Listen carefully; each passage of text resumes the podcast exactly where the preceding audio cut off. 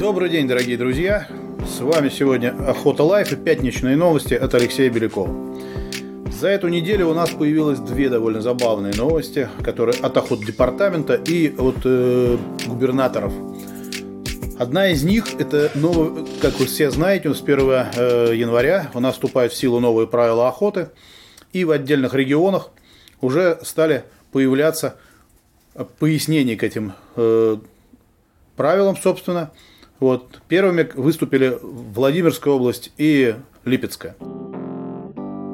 Одна из, одно из нововведений, скажем так, это охота с подсадной. Как вы помните, с 1 э, января в правилах будет написано, что весной мы можем охотиться не менее 30 дней с живой подсадной уткой.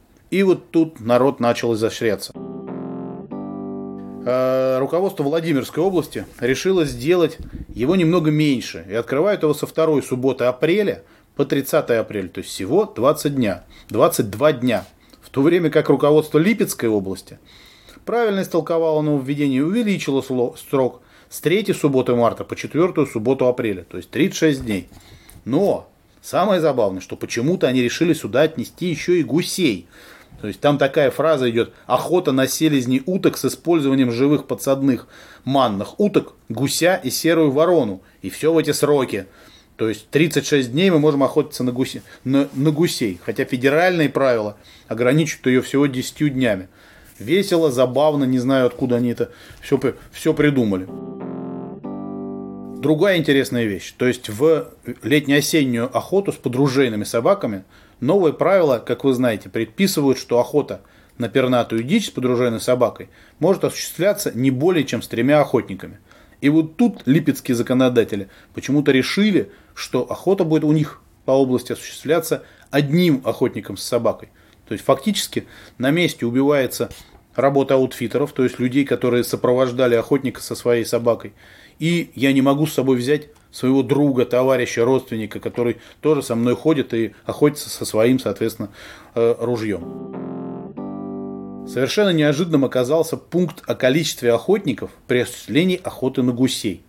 То есть нигде в федеральном законе количество охотников в одном месте охотящихся на гусей не ограничивается.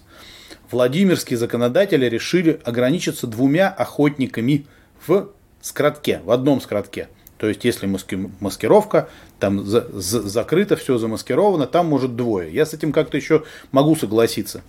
Но в Ли, Липецке ничего про один скородок не пишут. Они просто пишут. Охота на гусей из укрытия с чучелами или профилями или манными гусями и манком осуществляется с участием не более двух охотников.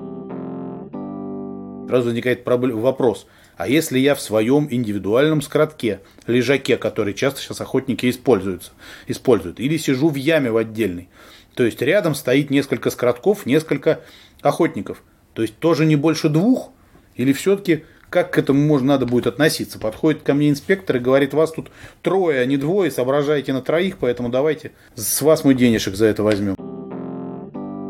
Мне, честно говоря, напоминает этот старый анекдот, когда молодой еврей приходит к Равину и говорит, скажи мне, пожалуйста, Рави, что я могу делать в синагоге? Он говорит, все можешь делать, только танцевать нельзя. Ну, еврей его спрашивает, как, то есть я могу сюда прийти с девушкой и приобнять ее? Можешь. А могу ее поцеловать? Можешь. А если я с ней любовью займусь? Тоже можешь. Главное на танец не сбиться. То есть каждый законодатель, получается, в своем регионе начинает действовать по каким-то своим придуманным им правилам. Самое еще интересное, то, что охота была органи... ну, на копытных. То есть она охоту на лося решили продлить до 10 числа. И федеральные правила это устанавливают до 10 января. И вот тут опять непонятки совершеннейшие. То есть охота, охота на копытных, на копытных в той же Владимирской области, вот, губернатор ее ограничивает до 31 декабря, открывая с 15 сентября. А Липецкий губернатор почему-то с 1 ноября по 31. Это на все половозрелые группы лосей.